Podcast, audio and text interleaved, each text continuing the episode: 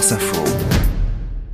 Le vrai ou faux avec euh, Lise Roseveil. Bonjour Lise. Bonjour. On parle ce matin de la situation aux urgences après plusieurs cas de patients retrouvés morts alors qu'ils attendaient depuis des heures. Le ministre délégué à la Santé, Frédéric Valtou, l'affirme. Les urgences françaises sont de plus en plus sous pression. Il l'a dit sur France Info.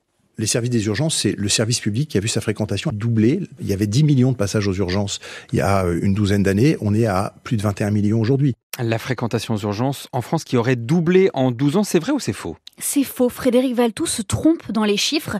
Il y a 12 ans, on comptabilisait plus de 18 700 000 passages aux urgences dans l'année. En 2021, les dernières données disponibles, il y en avait plus de 20 millions. On est donc loin d'un doublement. En fait, la fréquentation aux urgences a doublé en 30 ans et pas en 12 ans. Et il y a donc quand même une hausse de la fréquentation. C'est indéniable et on, constate euh, dans, on le constate dans la plupart des pays développés. Dans une étude, l'OCDE avance deux raisons principales pour expliquer ce phénomène.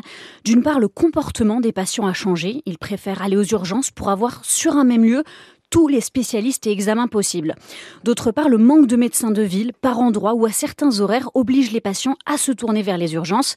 Il y a dix ans, déjà, une enquête du ministère de la Santé montrait que 20% des patients étaient venus aux urgences parce qu'ils n'avaient pas trouvé de médecin traitant. Mmh. On entend aussi souvent parler de la bobologie, venir aux urgences alors qu'il n'y a pas urgence, justement, mais ça représente en réalité une minorité des patients. Et donc avec tout ça, Lise, il faut attendre combien de temps aux urgences avant d'être pris en charge? La moitié des patients en France reçoivent les premiers soins dans la demi-heure et 7 malades sur 10 dans l'heure. Ça peut paraître rapide par hmm. rapport à tout ce qu'on entend, mais c'est une moyenne sur tout le pays.